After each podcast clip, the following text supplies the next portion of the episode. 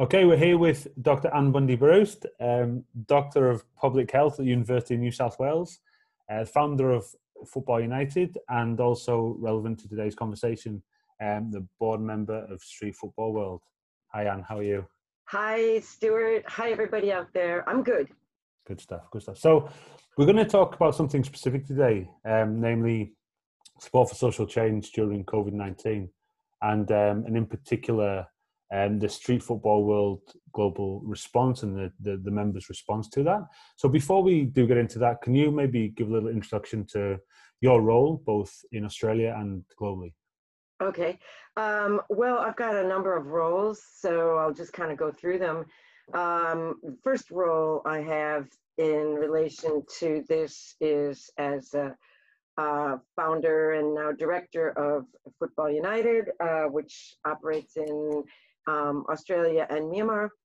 And I'm also, and the way I got to be with Football United is, um, as you said, I'm at the University of New South Wales School of Public Health, and I take care of convening health promotion at undergraduate and graduate level, and I teach a course in sport for good. And um, one of the things that I'm currently involved in, and I think that's why we're having this conversation, is tracking the response and the impact of this COVID situation across the sport for good sector. Um, and that brings me to the third um, role I have, which is I'm a board member of the Street Football World Network. And for those people who are watching who don't know about Street Football World, it's a network of organizations across the globe managed by a really effective headquarters team in Berlin. And basically, you've got more than 135 organizations using football to promote social, positive social change, to address health questions, to address societal issues, to promote gender equity, and the like. And organizations are in more than 35 different countries. So the membership is very diverse.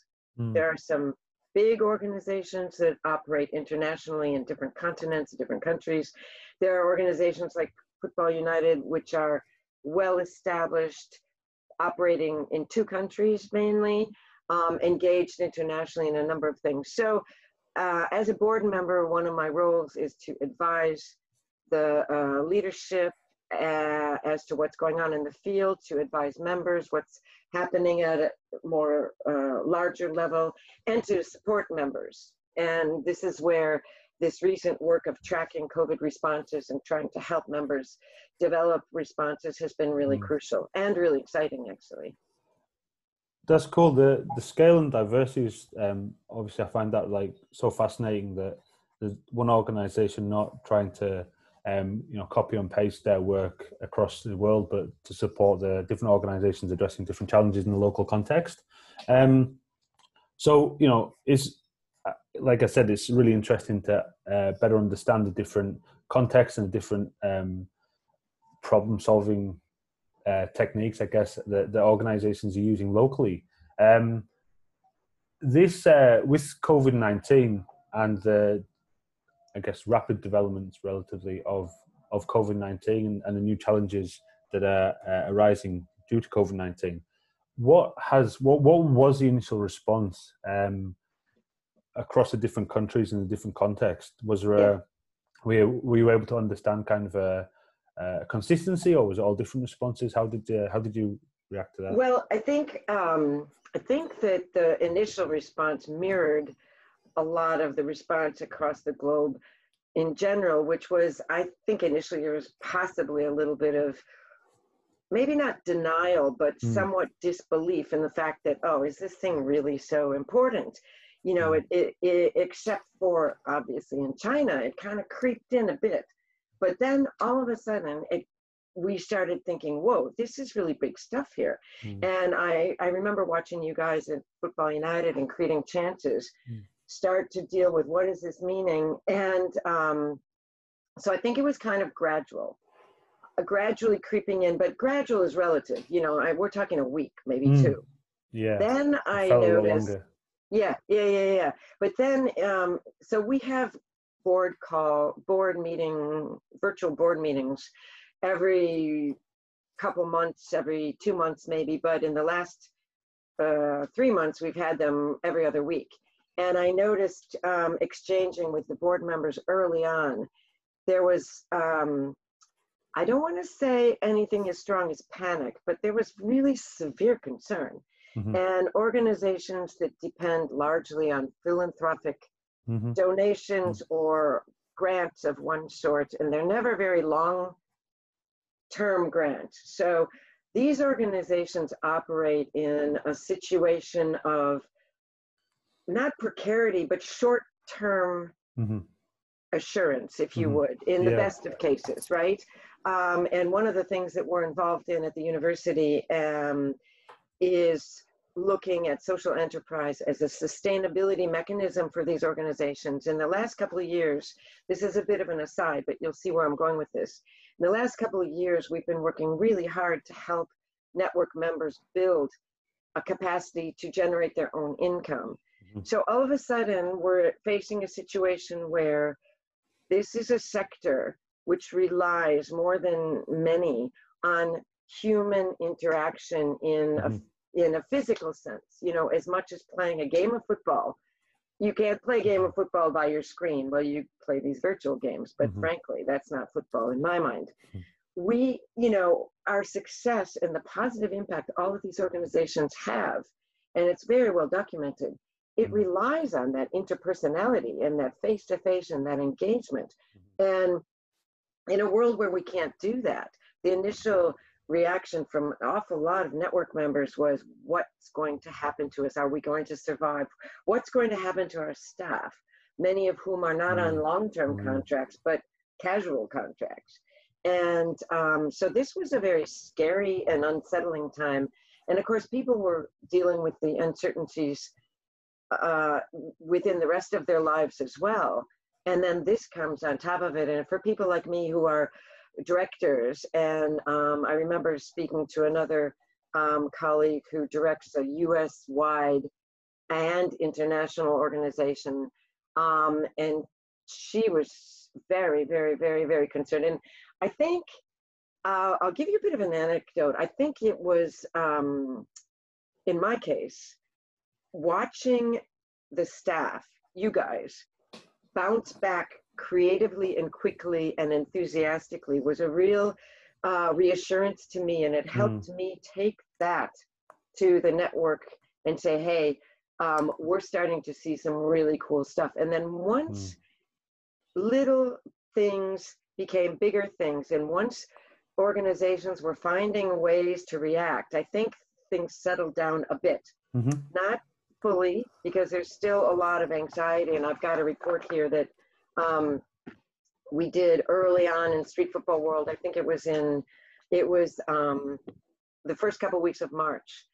So there's there's a difference in how mm. organizations are reacting. Um, but initially, I think it was a bit of disbelief, and then some some intense worry. I think so. I, have described them like my personal understanding, separate to separate to uh, I guess work. Um, it's just you you're able to think about like one step or two steps, and you kind of see someone might mention something, and you see the third domino falling, and maybe the fourth domino. Yeah. there's there's the, these dominoes are going off in so many different directions, and um, yeah, just I guess I guess reiterating the um, the challenges yeah such diverse challenges across the world that these organizations including ours, are, are trying to address. Um, and we we think about the, or I think about the, um, like the yeah the delivery maybe, or that kind of front end, how you engage young people, how you engage to solve the problems that you you, you see. But every organization has the, like I say, the the financial and also logistical, like human resource challenges on top of that, just kind of compounding it. It's um yeah, that's just uh, an interesting yeah um, that's a really that's mm. that's a really good point stuart and we're not the only sector to be worrying about this obviously the entertainment sector the food and beverage sector etc mm-hmm. um, but i think and i don't say one is more important than the other but this this thinking that here are organizations who have been building for 15 20 years and it's a sector where the reputation for positive change is now finally starting to be recognized. And does this mean we're gonna we're gonna you know we're gonna um, cease to exist? And um, we're very lucky in Australia that Mhm. our government has um, put in place some significant uh, resources to combat this kind of thing. But there are countries like our other programs in Myanmar. Mhm. There's no unemployment check in Myanmar. Mhm. So one of the things that organizations are trying to do is they're trying to work with funders to see if the funding bodies will accept that this transitional alternative way of Mhm. operating is going to be okay, is going to be considered um, uh, a replacement, if you would, for what they normally would have been doing, which is running clinics and courses and workshops and festivals and whatever. So that's one, you know, our will funders acknowledge that this interim modus operandi is valid and accept that and not expect at the end of all of this for organizations to deliver as many Mm. face to face. Now, generally, funders are being um, really supportive. Mhm. Um, one of the big funding organizations is this Laureate Sport for Good Foundation. And um, I'd encourage people to go and look on their website because one of the things they are running are weekly uh, Zoom meetings among members, but it's open to the public so people can find out what's going on Okay. and how people are reacting. Um, so, so there's that. There's, um, but things like the social enterprises are, Yeah. that organizations like let's take an example in Lesotho in uh, in Africa. Mhm. Uh, Lesotho is one of the most sophisticated organizations as far as social enterprises. They run a hotel. They Mm. run a very successful restaurant. They run an Mm. academy an Mhm. education academy, which is not a social enterprise, but they are able to provide education Mm. to um, many of their young people thanks to these social enterprises. Mhm. So now, in this current situation, they can, and, oh, and by the way, the Kick for Life is um, a major actor in the fight against HIV in Lesotho Yeah, huge. yeah. very yeah. so one they can't do their health promotion activities through football the, all the hiv activities. Two they now have a significant chunk of their funding Mm. um, cut and significant numbers of jobs by the way because yeah, um, hospitality and and um, yeah, yeah uh, yeah yeah yeah. So that that's a that's a really really big impact. Um, but what's interesting also are organizational responses. Okay.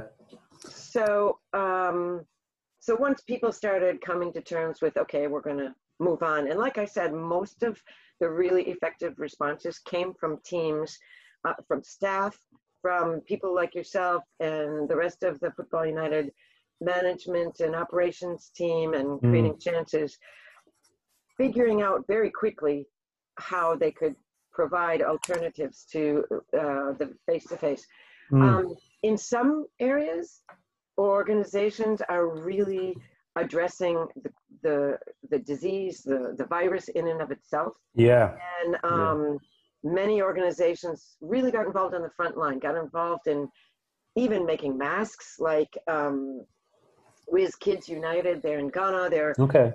they've mobilized their staff. Um, many of their staff are also in the health sector, so they've Mhm. mobilized their staff to assist with um, to assist with um, testing. They've started making masks that they're delivering. Oscar Foundation in India. Now they came up with a really cool response.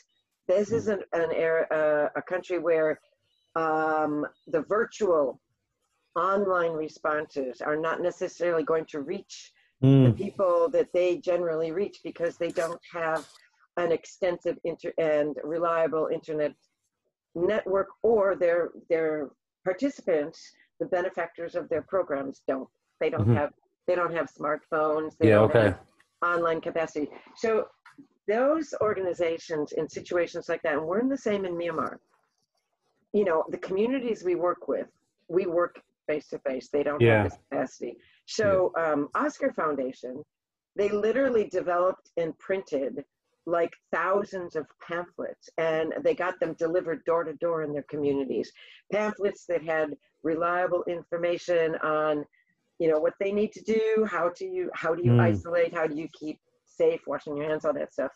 But um, so organizations that decided to address the virus as well as their own operations, um, that they came first and foremost on an information sharing yeah. type of an angle.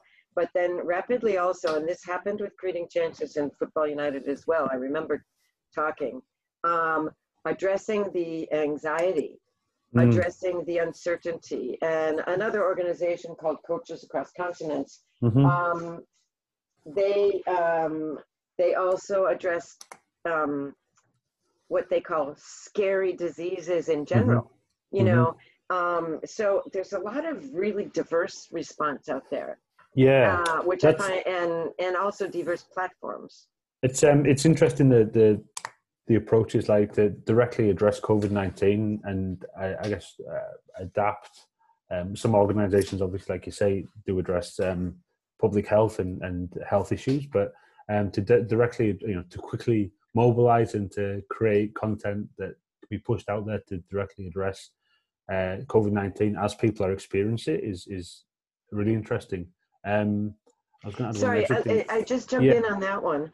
I think one of the things that we all can do in our Sport for Good um, organizations is, I mean, look, we're not experts on pandemics and virus spread mm-hmm. and stuff, but we can help our members mm-hmm. know mm-hmm. where to go to get good information because misinformation and rumors um, in a situation like today's situation are even more devastating than they mm. often are. Yeah. Um, and one of the things that we want to see stop is panicking, is bad information, is victim blaming, mm-hmm. and the you know the whole racism thing now mm-hmm. is starting to come back. So mm-hmm. I think that one response collectively our sector needs to do is enable our people to know where to get good mm-hmm. information and how to avoid engaging in misinformation. That's that's good. As you were speaking as well, I, I found one thing interesting. Like, like when people talk about, or when I talk about Football United, um, obviously the name and the look of of how we present ourselves, it, it's like a football, like a football organization. But like football is just a vehicle, right? So we have a, I think, a, a greater mission, greater vision to yeah. engage young people and to create these opportunities for young people. And um, so that you know, despite the um, we're restricted with the human interaction, face-to-face interaction on the field, playing together as we normally do, because that is such a good tool to engage a lot of young people at once. Um, but we still kind of maintain that mission to create these opportunities for young people, and we just got to we've just got to adapt to use different channels to do that. So where can we still connect? Um, you know, right now we've we use online, I guess, and that's the the social media platforms, uh, multiple social media platforms. But it's still we're still you know we're not necessarily changing what we're doing. We're just changing the channels that we do it through. Yeah. And whereas some of the organisations you're saying are actually, I mean, maybe changing what they're doing to address the yeah the COVID nineteen, um, and uh, yeah, I, I guess still still maybe, working towards the same potentially yeah, the same I mission. Think that, but, I think yeah. that may be also in part because of where organizations are located. Mm-hmm. Um, in a country like Australia, where you have um, you have a real uh, significant uh, availability of reliable information and almost overload in a sense because it's coming and that's something we we um, also need to talk about because it's coming regularly and it's readily available. Mm-hmm. Um, and in or uh, um, more emerging economy countries or mm-hmm. countries which are more vast and spread out, for mm-hmm. example, this may not be the case. Mm-hmm. And so organizations, I think, feel that whenever there's a, a, a challenge, be it an environmental challenge or a health challenge, these organizations do get involved beyond the football. Yeah. You know what I mean? So I think it also reflects sort of the way they operate in the in the communities in which they operate.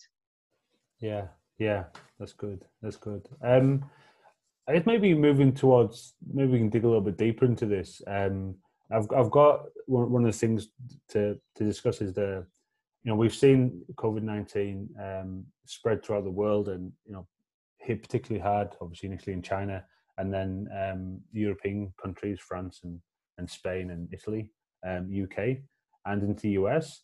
Um, I guess there's a as as it spreads, um, there's a you know we're hearing from Myanmar as well, kind of what's happening there, and and because we we, we work there and we have colleagues there. Um, how do you see like um, I know we've discussed that already, but how do you see the disparity between countries and the maybe the organizations in the countries? We've talked a little bit about it, but maybe just is there a is there a general rule between you know what's how long it's going to last and and the reaction as well of the organizations in those different countries? Is that something um, you're aware of right now, or are we still kind of bringing information in?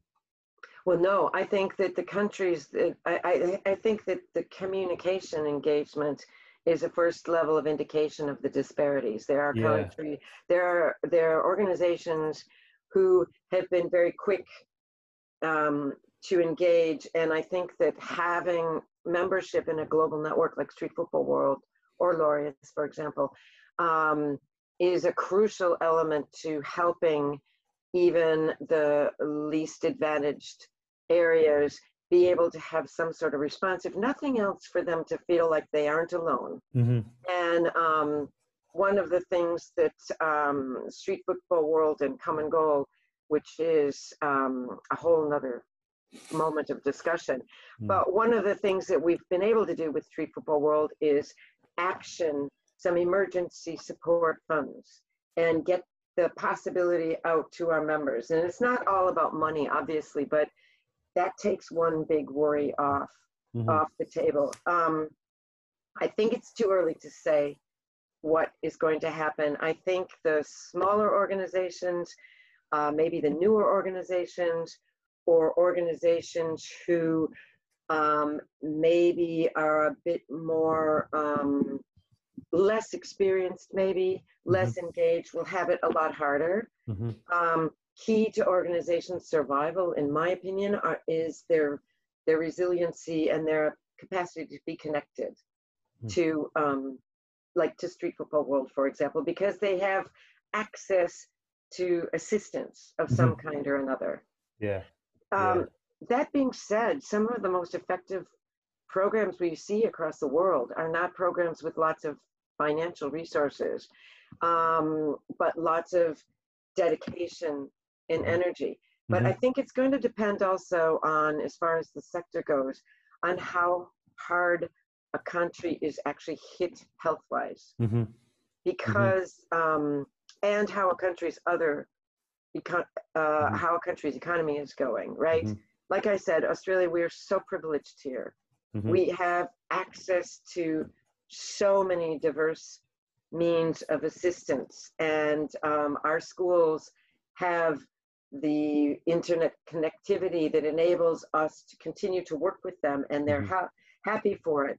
So mm-hmm. that that that I think there there's a big difference. Um, in Myanmar, I'm very worried. Um, Myanmar is a classic example of a country where the connectivity is not necessarily reaching to all the rural and small and even mm. medium townships, but that also, as everybody knows, has a ongoing simmering conflict. Mm-hmm. And you know, we're already seeing crazy stuff happening in countries like the U.S., where people are getting aggravated, and you know, mm-hmm. one of the things we don't want to see is to have conflicts come out on top of everything else yeah. that people are dealing with. But when it comes to you know, and we saw the crazy people early on in Australia fighting over toilet paper. I mean, if it comes down to things like that, and that country is already poor, doesn't have health mm-hmm. Uh, systems that can answer, and on top of it, um, we have conflict, then we're going to see some really worrying stuff. And I don't know what kind of response can help that. Frankly, it's mm. it's it is worrying. Yeah, yeah, I agree. It's um and and you know, despite that, it's been really positive to see the um, the leadership from Football United in Myanmar, and yeah. uh, again their kind of uh, quick reaction and uh, creative problem solving to absolutely to reach you know the yeah. the tens of thousands of young people that they they're working with. So um, Yeah, yeah, that's that's um, yeah, positive, positive yeah. in a in a kind of a really challenging situation. Um, yeah, maybe that's um, that's where we're up to today. I think um, I think this is something that's going to be ongoing, and um, you know we can revisit in a couple of weeks and, and see what the updates are from around the world. Um, is there any kind of final message or final um, piece of information, key message you'd like to leave people with? Um, um and we'll we'll wrap well, up after that. I think one thing everybody's dealing with in in their own personal ways, and I know I dealt with amazing a lot, is the uncertainty and also the numerous disappointments. Most of them on a personal scale. Um, you know, people dealing with all sorts of things. I mean, um, uh, things being canceled that mm-hmm. were of utmost interpersonal importance. Mm-hmm. Um, for me, this was going to be a, a superbly exciting year of, of capacity building across the world mm-hmm.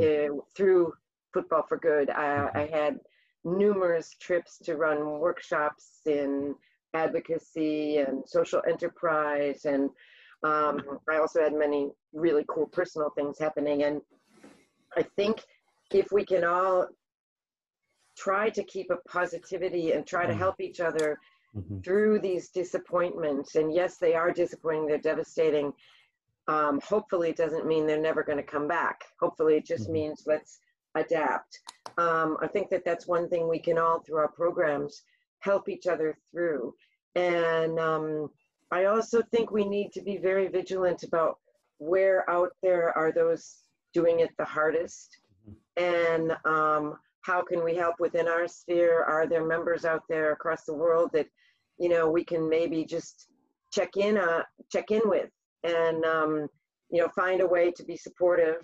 Um, I also think we need to be a bit moderate. I've noticed a lot of groups are churning, like mm. can't get content out fast enough and they have mm-hmm. to do mm-hmm. so many, so many, so many things. I think we're in this for a, a bit of a slog. And mm-hmm. I think we need to pace ourselves because the last thing in the world we want are for people to get burnt out. And um, I think I'll just close with, like I said, I was dealing with a lot of personal um, disappointments. And the thing that got me out of that was all the amazing things that you guys at Football United and Creating Chances, mm. our Myanmar people, our mm-hmm. donors in Myanmar, street football world, things that people are doing. So focus on all the focus on the good. Yeah. You know, I used to tell people back in the day when it was really hard to get Football United going, that thing that saved me was going against adversity, was going out to our programs mm-hmm. and just hanging out with the kids, and they mm-hmm. uplifted me. Well, yeah. now I do it differently. I go watch your podcast or your Instacast or whatever. Yeah, um, yeah so I think that those are the kind of things. Find a way to help others and find a way for yourself to be able to get your motivation up when you need it. That's cool. That's cool. Yeah, I think so. I think it's it's good to connect and um, yeah, the benefits of connecting, whether it's socially or uh, for work or you know through conversations like this, um, and sharing them is, is really yeah. important. So cool. Thanks, uh, thanks, Anne, very much. Thanks, thanks for your time. Goodbye, everybody uh, out there. all right, take care. See you next yeah. time.